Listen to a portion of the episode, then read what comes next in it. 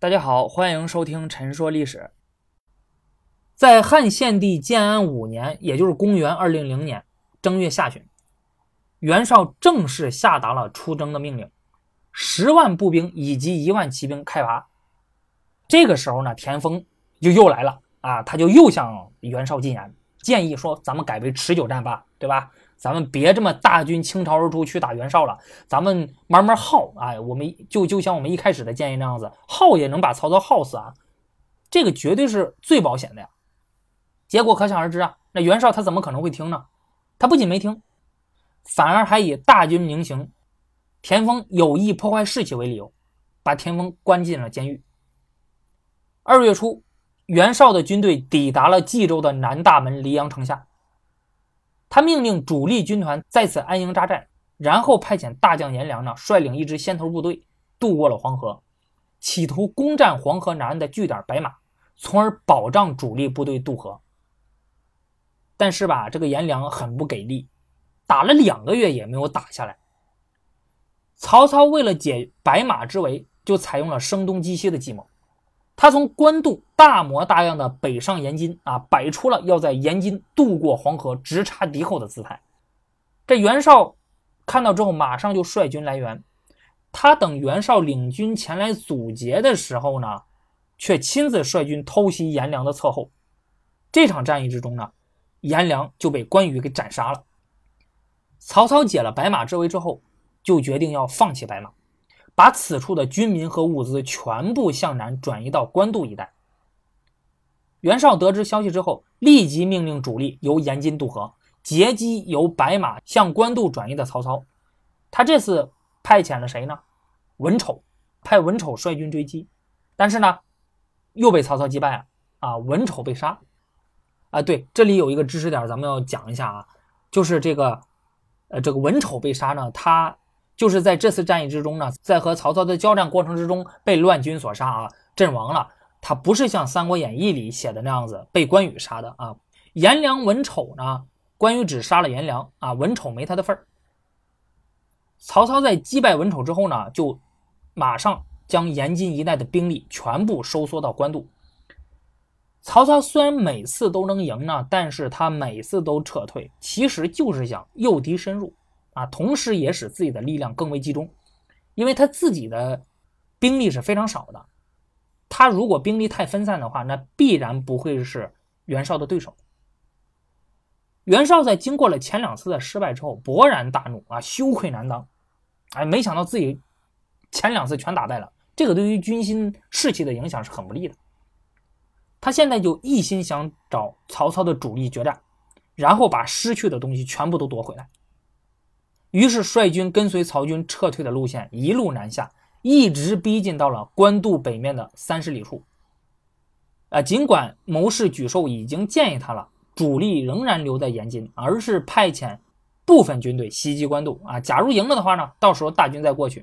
如果全军南下，你万一失利了，就会有全军覆没的危险。不过这个袁绍呢，还是一如既往的没听。由于曹操兵力不足，所以他很早就筑起了坚固的壁垒，固守不出，准备等待有利的时机。尽管中间也和袁绍的军队交战过啊，但是他没打过，就又会撤回去固守了。双方相持不下，陷入了持久战，这个就一直拖拖拖拖了一个多月。曹操这个时候开始慌了啊，因为他这个时候面临着很大的困难，一是军队连续征战，已经非常的疲累了。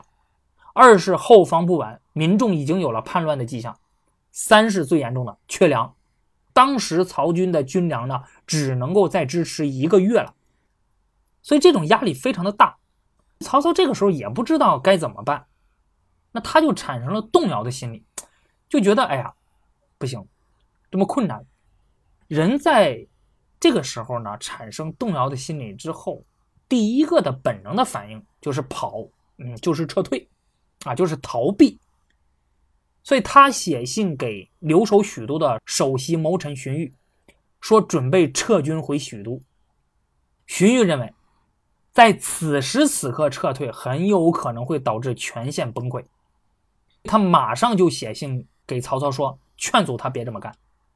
他说现在袁绍率军在官渡想要和您一决雌雄，您比袁绍要弱，如果这个时候不能战胜他的话，那么日后必定会被他所制约。现在粮食虽然少，但是总不会比当初刘邦和项羽啊在荥阳还有成皋对峙的时候那个情况更恶劣了。当初刘邦和项羽啊，彼此都缺粮，彼此都耗得精疲力尽了，但是谁都不肯先退，为什么呢？因为谁先退谁就会失势啊，谁就会失去先机。现在您以一当十，扼守要冲之地，而使袁绍不能前进已经半年了，情势已经非常的明显了，绝对没有再回旋的余地。您再坚持一下，不久就会发生重大的转变，这是出奇制胜的时机，千万不能错失。曹操这个时候听到之后呢，就像是一个自己在马上要放弃的时候呢，自己的一个好朋友给自己打了一针鸡血一样啊，他就决定要继续坚守，与袁绍周旋到底。果然没多久机会就来了。十月份的时候呢，从冀州方向呢运来了上万车的军粮，袁绍当即就派领大将淳于琼率领精兵万余人前去迎接。这个时候沮授就又一次说呀，我觉得啊还是应该派人啊再另率数千的人马在粮队的外围不断的巡逻，以防止曹军的突然袭击。此时曹军的粮食储备只能勉强支撑不到一个月了，假如说这上万车军粮安全运到了官渡，那么曹操恐怕必败无疑。而沮授恰恰也是看到了这一层，觉得这批粮食非常的重要啊，因此呢想多派军队护卫。可惜呢袁绍没听。这个时候谋士许攸来见袁绍，进献了一条妙计，说曹操大军现在全在这里和我们对抗，因此许都必然是空虚的，如果可以派遣一支精锐骑兵迅速偷袭许都，并且攻下它，然后以天子的名义讨伐曹操，我们南北夹击，曹操一定会失败的，即使一时之间攻打不下来，也能使曹操首尾不能相顾，这样也能战胜他。不过袁绍他自己认为呢，我现在大军在官渡这个地方马上就可以战胜曹操了，我为啥还要去许都开辟第二战场呢？对吧？耗时耗力，所以他就没有同意。许攸就觉得自己的意见啊没有受到袁绍的重视，心里就不太高兴。恰恰这个时候他又收到了一个消息，他自己的家人呢在邺城因为犯法被抓了起来。许攸这个时候就心凉了，他就觉得呀在袁绍手下效劳已经没有任何意义了，没有必要了，于是就投奔了曹操。那曹操肯定是很高兴啊，于是就出现了大家很熟知的一幕啊，当时正洗脚呢啊，一听说许攸来了，连鞋都没穿，光着脚就去迎接许攸了。这许攸就给曹操出了个计，说你看啊，袁绍现在有上万车军粮已经运到了官渡以北四十里处的乌巢一带，而且守军防备不严，如果你可以迅速奔袭烧毁军粮的话，那么不出三个月袁绍不战自败。曹操听了之后大喜过望，他正愁没有办法可以击败袁绍呢，于是马上点起五千精兵，打起了援军的旗号，直奔四十里外的乌巢。一到乌巢，曹军便四处放起火来。曹军进攻乌巢的消息很快就被袁绍知道了。袁绍思考后认为，此时曹操的后方大营必定空虚，如果我们可以趁机攻下的话，即使曹操攻破了乌巢，那他也无处可归了。那其实袁绍这个想法呢并没有错，因为他当时就面临两个抉择，第一，我要么就去援助乌巢，第二，要么我就袭击曹操的大后方。袭击曹操的大后方呢带来的好处就是、呃、像刚才袁绍他自己思考的那样子。不过呢有一点得说一下，就是这个问题的关键啊，就是袁军能否在曹操攻破乌巢之前抢先拿下对方的大本营。如果能够先于曹操拿下，自然稳操胜券。相反，如果曹操先攻破了乌巢，他再马上率军回援的话，那么袁军的军心势必浮动。这个时候你再想拿下对方的大营就很难了啊！你而且你会受到对方里外的夹击。当时奉命进攻曹军大营的是张合，他就特别的担心，恐怕不能先于曹操得手，所以马上就向袁绍请求说，曹操亲自率军前往乌巢，必定能攻破。乌巢一旦被破，大势已去，所以希望您能允许我先去救援乌巢，这样的话最保险。而袁绍的谋士郭图就反驳张合说啊，为今之计呢，应该急攻曹军大营，曹操他一定会回来救援的，这样的话乌巢之围不救自己。张合就说，曹军大营极为坚固，一时半会儿恐怕没有办法拿下，如果乌巢先被曹军攻破的话，我们都将成为对方的俘虏了。袁绍在考虑过后呢，仍然命令张合、高览率领主力军团急攻曹军大营，而只以少量轻骑兵驰援乌巢。所以说历史上的很多的战役的成败，一些重大历史事件的成败，往往取决于当事人的一念之间。如果说袁绍当时听从了张合的意见的话，那是不是会是另一个结局呢？那这个我们不清楚。我们清楚的是，他没有听从张合的意见，率领主力军团驰援乌巢，而是听从了郭图的意见啊，或者说他自己原本的意见，那就是让张合、高览率领主力军团攻打曹军的大营。那么这个抉择是错的，因为他最后导致了袁绍在官渡之战的彻底失败。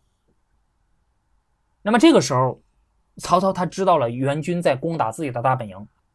又发觉袁军的增援部队正在往乌巢赶，哎，这个时候一个统帅的素质，他的判断力，他的胆略就体现出来了。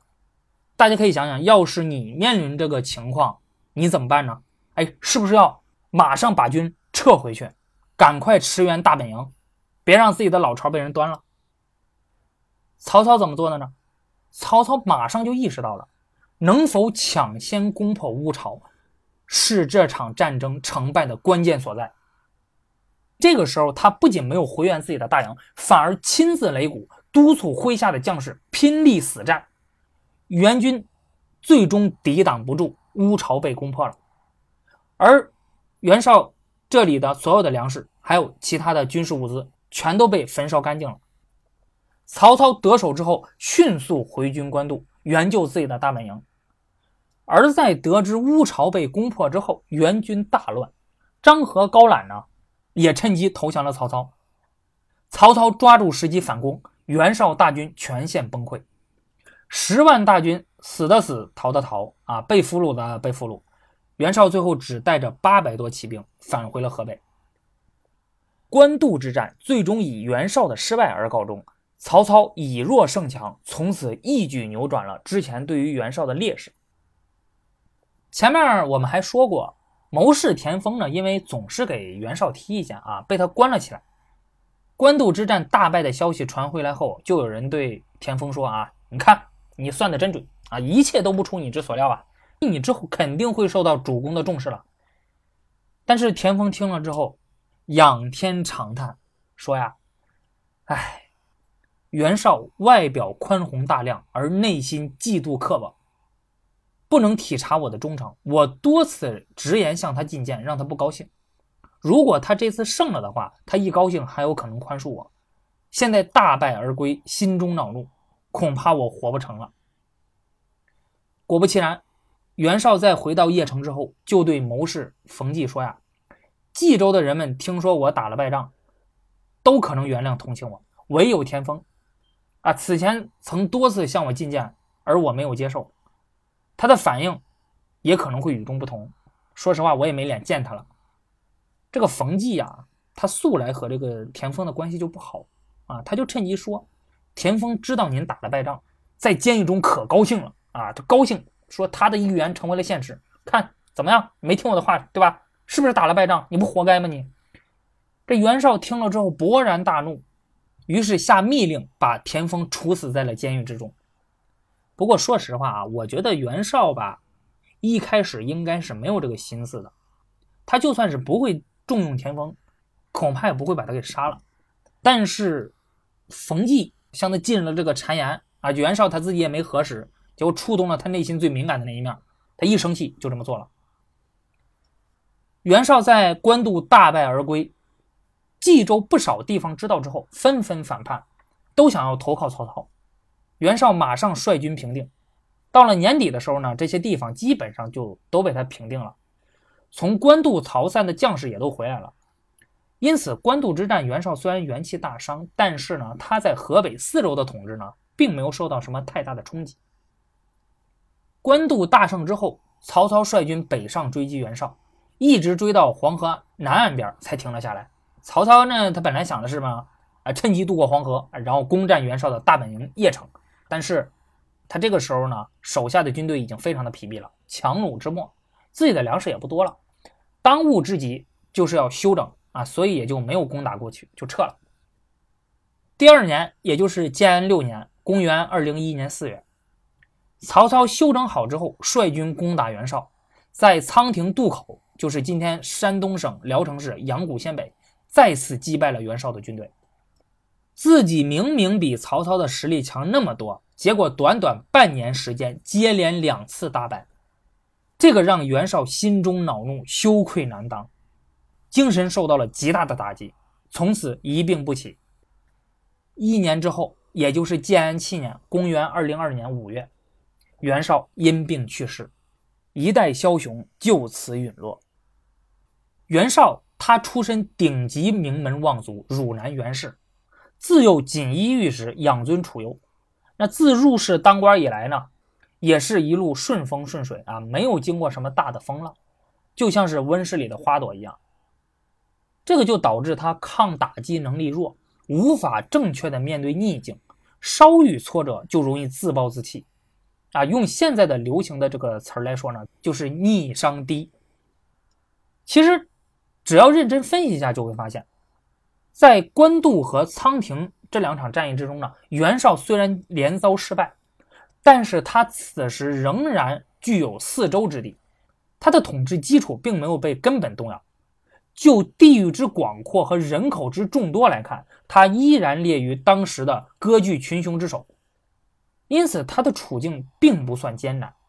如果他要是趁机吸取教训，休养生息，未必不能之后战胜曹操，对吧？那一两次的失败根本就不算什么。但是袁绍在遭到这两次失败之后呢，心态崩了啊，心气儿低了，甚至一病不起，最终撒手人寰。那么这一点说实话，他就不如刘备。你你看刘备屡战屡败，是屡败屡战，百折不挠，永远不会被失败所打倒。那都四十六岁了，但是意志依然坚强，雄心不减当年，还能够请得到诸葛亮出山，最终三分天下得其一。曹操有首诗里面写道：老骥伏枥，志在千里，烈士暮年，壮心不已。曹操写的这首诗呢，本来是形容他自己的，但是这句诗用在刘备身上也非常的合适。袁绍死了之后啊，袁绍的儿子们呢也没能够保住家业，最重要的原因其实就是因为兄弟不和，而这个呢也和袁绍的做法有关系。袁绍有三个儿子，长子袁谭，次子袁熙，三子袁尚啊，袁唐他作为长子呢，那必然是无可争议的继承人。但是呢，袁绍偏偏喜欢自己的小儿子袁尚，可是呢，他又不敢直接违背啊嫡长子继承制，直接立自己的小儿子为继承人。那这个事儿就一直拖着啊，直到死了之后，他也没宣布继承人。袁绍去世之后，袁绍集团就分成了两派啊，一派拥护袁谭，一派拥护袁尚。最后虽然是袁尚继承了袁绍的位置，但是袁谭一直不服，兄弟相争，彼此攻伐。这个就让曹操钻了空子了，一一攻破，最终在袁绍死了五年后，也就是建安十二年，公元二零零七年，曹操扫清了袁氏的全部势力，河北四州之地尽归曹操所有，袁氏集团就此陨落。那么这个也意味着呢，由世家大族来统一北方甚至是天下的努力，那也宣告失败了。最终是由韩族势力代表的曹操统一了北方。那但是有一点啊，必须要说明，自西汉中后期开始形成的世家大族，经过数百年的发展，此时已经影响了国家社会的方方面面，整体实力已经非常强大了。这次短暂的失利并不能影响历史的整体发展趋势，几十年之后还是由世家大族的代表司马家族统一了天下，并且开启了此后两晋南北朝数百年间门阀士族与皇帝共治天下的局面。袁绍年少成名，诛除宦官，讨伐董卓，后来南征北战，最终成为了当时最强大的割据势力。那么在这个过程中呢，他结识了无数的人，有家人，有朋友，有对手，有下属。但是对于袁绍之死，我相信真正从内心感到悲伤的呢，恐怕还是河北四周的普通老百姓。史书记载，袁绍因为为政宽和，与百姓休养生息啊，对百姓也比较好，所以河北的老百姓都很感激他。他死了之后，老百姓非常的伤心，闻者落泪。你说这个古代的普通老百姓能够有啥要求呢？无非是吃饱穿暖，太平度日。但是自东汉后期以来，天下大乱，群雄征战，百姓生活困苦，所谓宁为太平犬，不做乱世人，这句话说的一点都没错。袁绍统一河北四周，让这些地方重获安定，加上他为政宽和，休养生息，让老百姓得到了好处，那自然就获得了这些普通老百姓的感激。千百年过去了，很多人提到袁绍可能还会是那个失败者的形象啊，甚至是嘲笑的对象。但是我相信，对于当时他统治下的河北四周百姓而言，他们确实是真心感激袁绍的，感谢他曾在乱世之中给他们带来的一丝温暖。战争一旦发生，最终受苦的始终是老百姓，兴百姓苦，亡百姓苦。所以珍惜现在的和平生活吧，啊，不要轻言战争。我有时候经常在网上看到啊，就是哎呀，动不动就说打这个国家打那个国家的。其实你如果真正的经历过那个战争年代的话啊，现在其实你看你对吧，自己爷爷那辈我相信还应该是经历过这个战争年代的。自己的爷爷辈的那批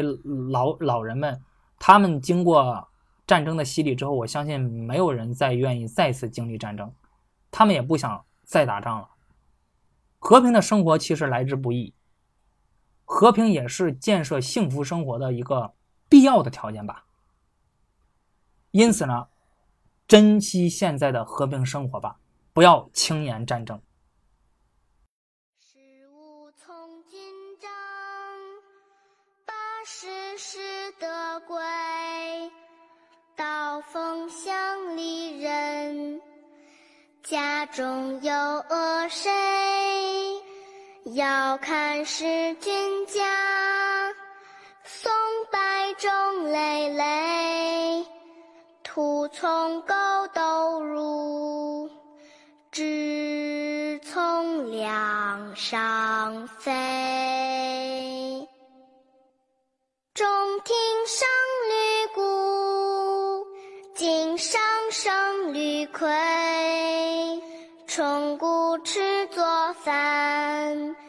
菜葵吃作羹，羹饭已是熟，不知已饿谁？出门东厢看，泪落枕卧。